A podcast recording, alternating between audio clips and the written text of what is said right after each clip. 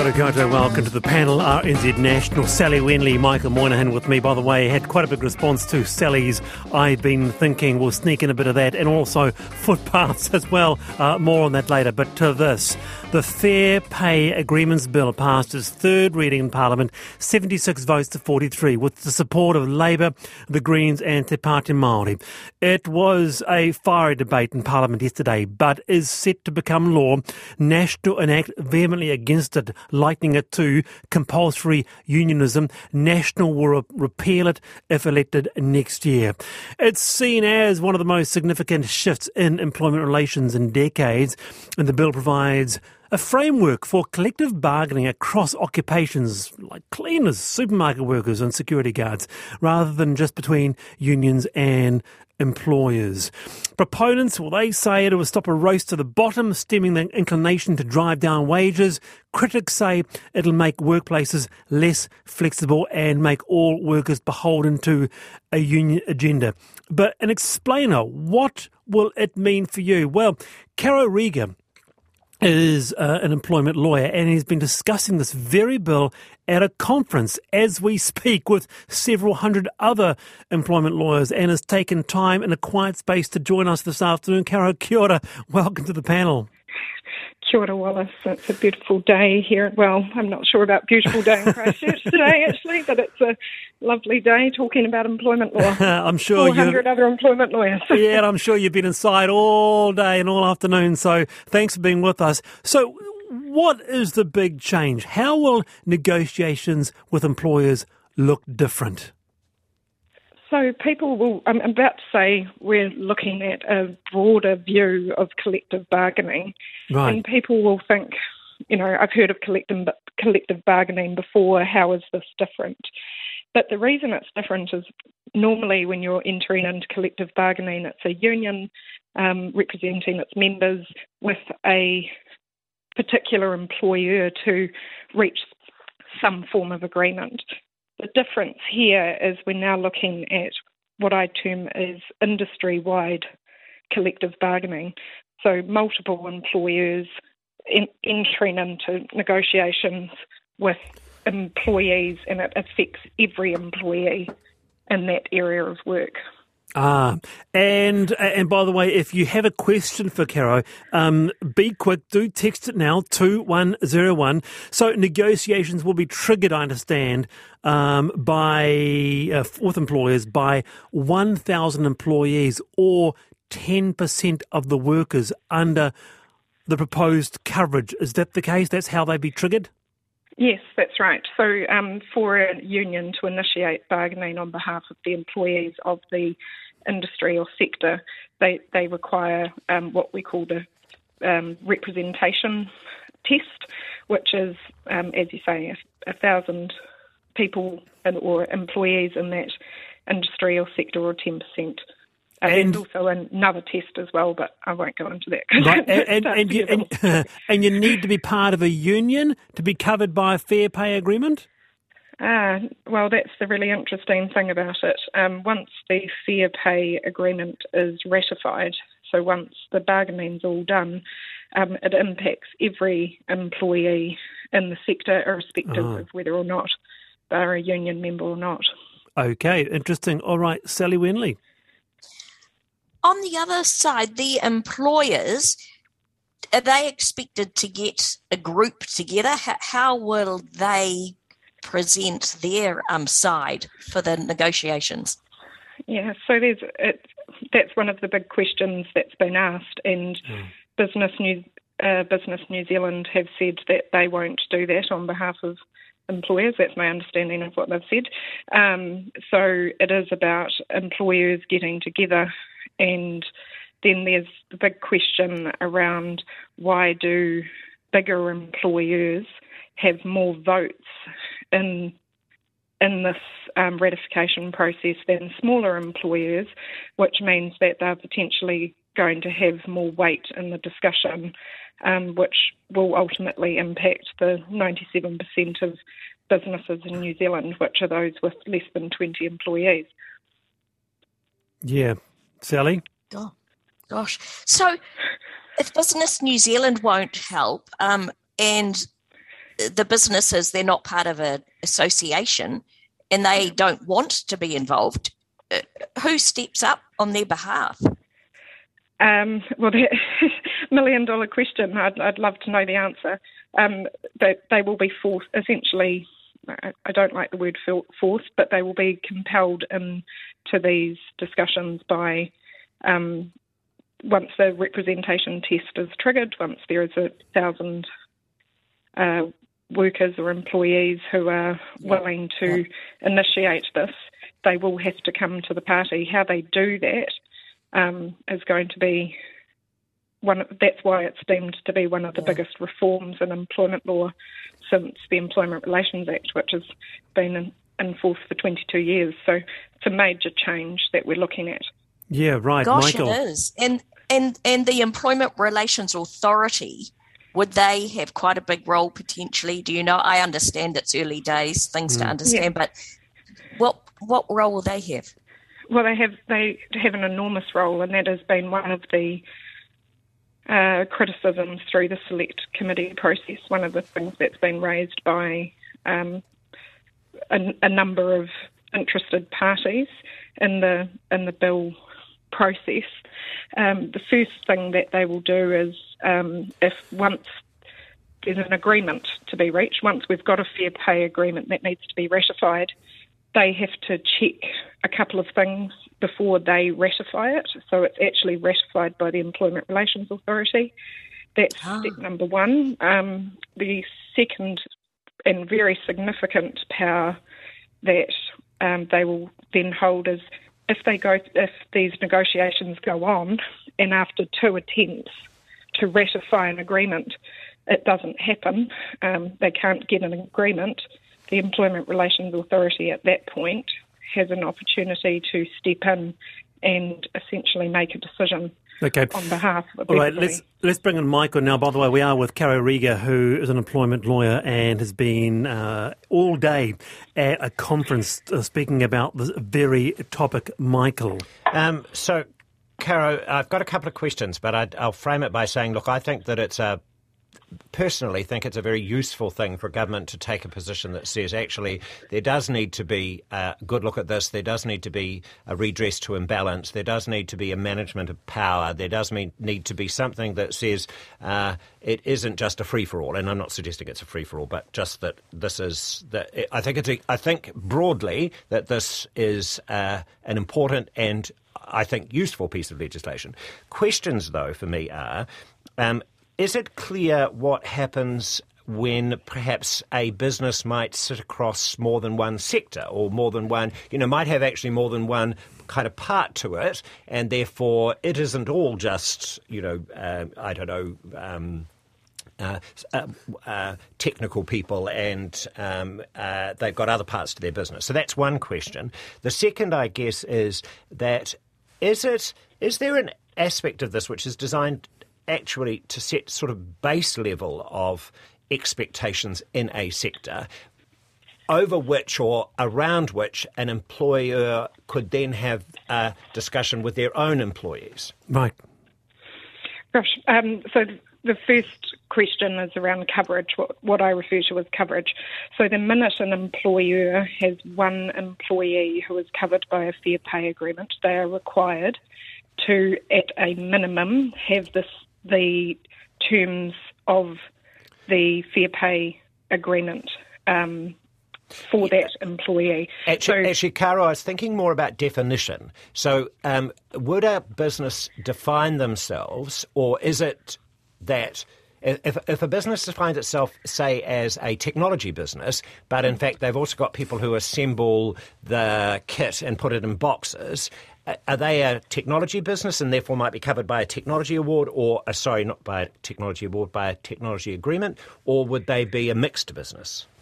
Uh, so if there's a potential overlap of coverage, yeah. um In, in relation to employees, not in terms of the business, then that question's answered or checked by the Employment Relations okay. Authority okay. before the ratification process. It's, it's needless to but, say, still quite a bit to be worked through, Caro, but we'll have to leave it there. But we will come back to it, I'm sure. Yeah, sure. Thank you for taking the time for us out of the conference. I do appreciate it.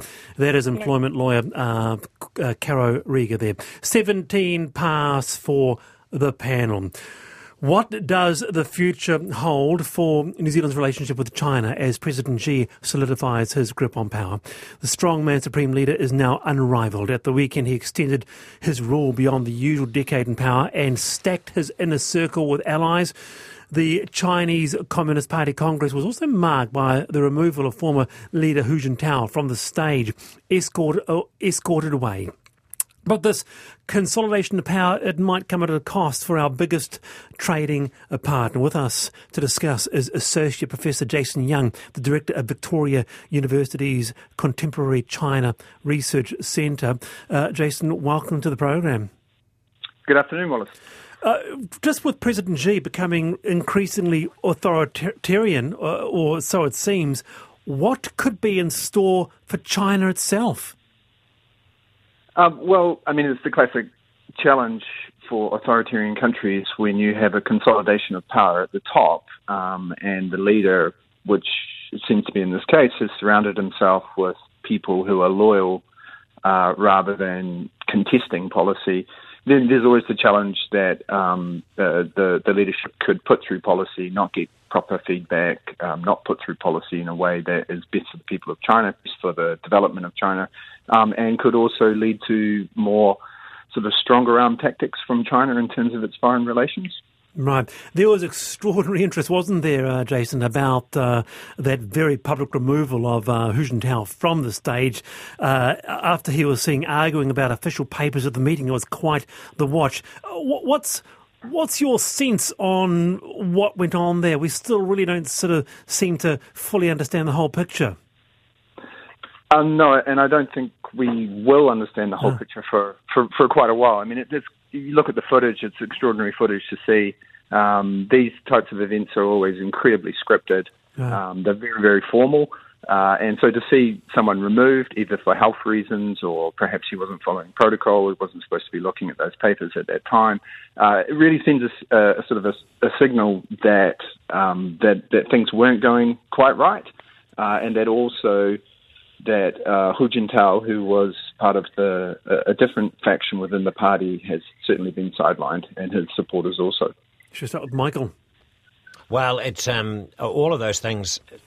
Uh, chilling uh, enough for the Chinese people. It is um, chilling when you think about the influence that this regime has. It's an it's an irony, isn't it? As you said, that um, uh, absolute power encourages you to take no other view. Um, that's the way you maintain absolute power. And I don't. Um, I I just I, this doesn't feel. It doesn't feel to me as if on the cusp of a world which is.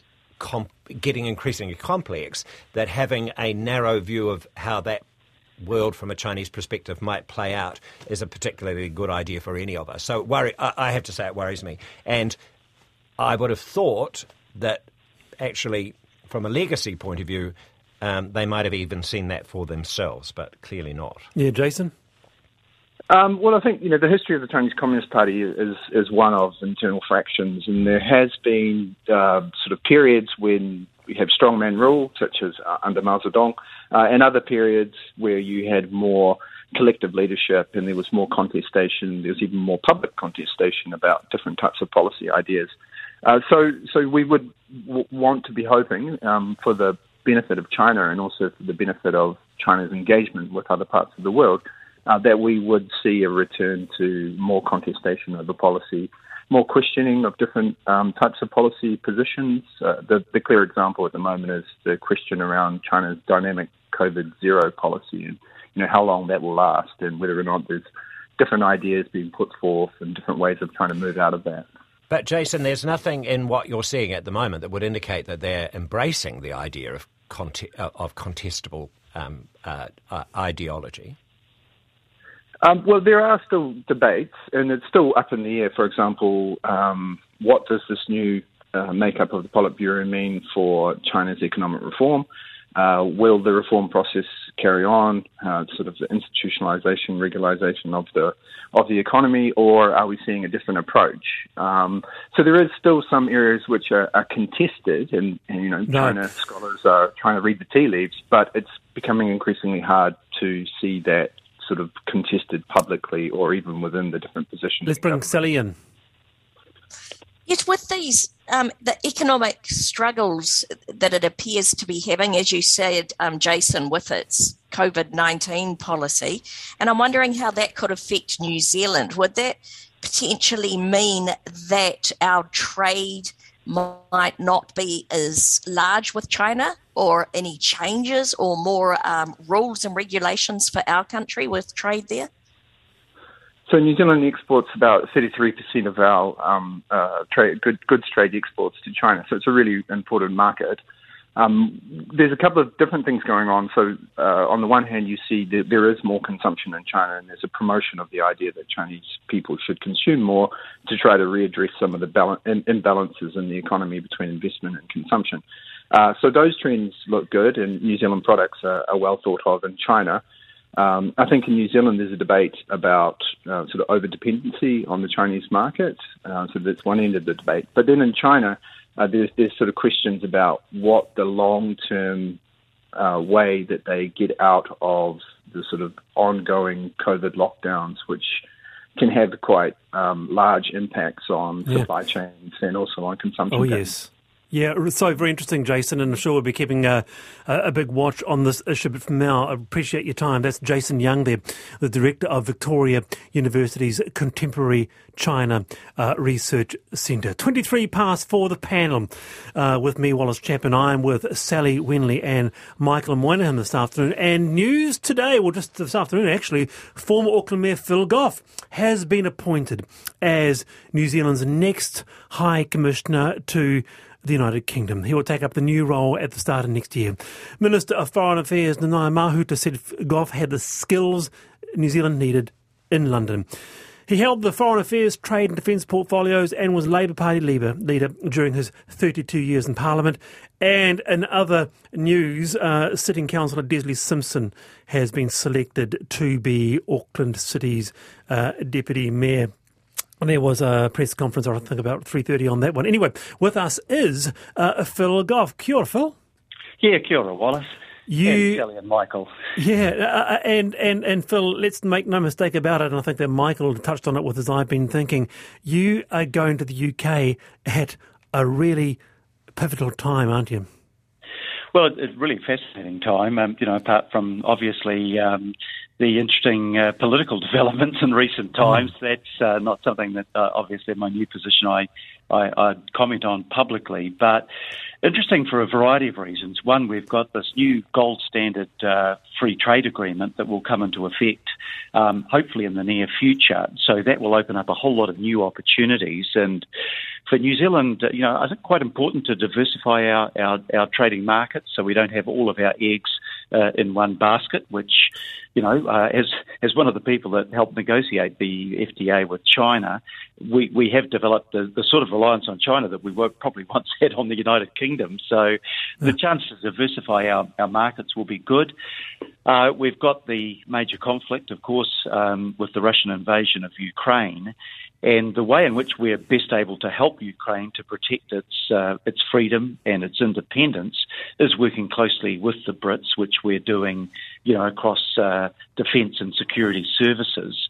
Uh, so that, that will be a big issue there. And, of course, the United Kingdom, having come out of the um, the European Union, is very keen to refocus its activities, including in the Indo-Pacific region. And as a like-minded country, the U K can bring a lot of resources to us uh, in areas like the Pacific. So, yeah, some exciting things happening. Yeah. All and, right, let's and bring, of course, the new monarch. Of, well, of course. Now, let's bring in our, our panellists. They'll have questions for you also. Phil, Sally. Phil, congratulations on your role. The worst kept secret, wasn't it? Hey, now, are you a monarchist or a Republican? What are your thoughts there on the future of the monarchy in our country? Yeah, I don't see any change in the, the near future on the monarchy. Um, I think probably most New Zealanders uh, uh, are not um, terribly exercised about the fact that uh, the the king is king of New Zealand as well. Uh, we had that for seventy years under under Queen Elizabeth the Second. Uh, I think, as the Prime Minister does, that uh, ultimately we will have our own head of state. But in the meantime, um, I, I think um, we do pretty well. Our, our Governor-General effectively exercises most uh, constitutional roles on behalf of the monarch. And uh, the monarch is, um, you know, an, an attachment uh, to our history, uh, our constitution. And and I think King Charles will actually, have, having met him and had uh, a reasonable discussion with him, uh, I, I think he'll perform, um, you know, exceptionally well in, in the role that he has. So no, no, no need to think about change in the immediate future. Michael. Uh, extraordinarily diplomatic answer there, Mister Goff. Well, congratulations. um, yeah, uh, congra- congratulations. Um, I- I'd add my congratulations to that, and I think we're lucky to have you in that post. I think you'll do a fantastic job. Um, having um, been the Mayor of Auckland, I imagine you'll find English politics a very easy thing to navigate and negotiate. Perhaps. It'll be, it'll be perhaps. much easier, I would have thought. Um, do you yeah. think there is one thing? I mean, I know this is, it's, uh, you, you will have been thinking about this, but if if we could as a country do one thing in relation to how we might engage with the U K to make a change, something significant, climate change, trade, you know, what, what might that be? Where's the part that we could have uh, a, a kind of transformative um, partnership with them? Yeah, well, I think you put your finger on one of them, and that's climate change. And the, the United Kingdom plays a leading role and is a very generous uh, financial supporter of new climate change initiatives. Uh, it also ties in with our free trade agreement, because increasingly for us to uh, trade into a country like the United Kingdom, or for the European Union for that matter, uh, we need to demonstrate that we're meeting the same sort of standards and have the same sort of commitments uh, as the farmers have to meet in those markets. So uh, I think uh, working together with the United Kingdom uh, on climate change and environmental sustainability is really important. Uh, they have enormous resources, uh, intellectual and financial, and they are like-minded to us. So working with them um, increases the resources that are available for us to achieve our common values. Hey, but finally... Uh, so, Phil, uh, finally, you... Can, oh. I, can I just jump in? Because I, I want to sort of come back uh, a little bit to... Um, Uh, to your time as Auckland Mayor. Uh, Auckland Mayor for some time, now Wayne Brown. Such different styles, Phil. Such different styles. What advice would you give to Wayne? Well, um, I probably wouldn't give advice to Wayne publicly, and I've made a, a, a statement that I think is important, having witnessed um, former mayors, former prime ministers, et cetera. Um, I'm I'm keeping my thoughts on council and uh, various associated issues pretty much to myself. It's for the newly elected mayor and council to get on and do the job in the best way that they think. I wish them every success, and I hope that they can work together effectively for the benefit all of right. the city. Okay. They, they right. don't need a retired mayor to, to be looking over their shoulder saying, Fair hey, enough. when I was mayor, I, I would have done this. Um, that's not appropriate. Brief response from Sally. Yeah, Sally. I just wanted to know, Phil, uh, these offshore diplomatic roles, uh, sometimes it's you, you might be known as the commissioner of wine and cheese, or are you going to actually be able to roll up your sleeves and do things on the ground for New Zealand? Oh, oh, totally the latter. I'm not much interested in wine and cheese and, you know, that, that aspect of it. Um, I'm I'm interested, in, as I have been through my political career, in working as hard as I can to make a real difference on behalf of my country, and that's what I'll be doing. All right, good on you, Phil. Thanks for being with us on the panel. Thanks, Phil. Okay, it's a real pleasure. Thanks, thanks guys. Uh, that is Phil Goff. You, you, let's be honest, though, uh, Sally, you, you've got to, in a role like that, you've got to make a little bit of time for a little bit of brie and a nice uh, Hawke's Bay Cabernet, right? Chardonnay. Well, Chardonnay. Chardonnay. Hawke's Bay Chardonnay. I would, I would, that's for sure. Yep. Anyway, you're, you're on the panel, R N Z National. Um, quite a response to Sally Wenley's, I've been thinking, also Michael Moynahan's actually, you're in rare uniform one hundred percent agreement that they're great, which is very rare on the panel, mm. I can tell you. Goodness. Anyway, it's time for headlines.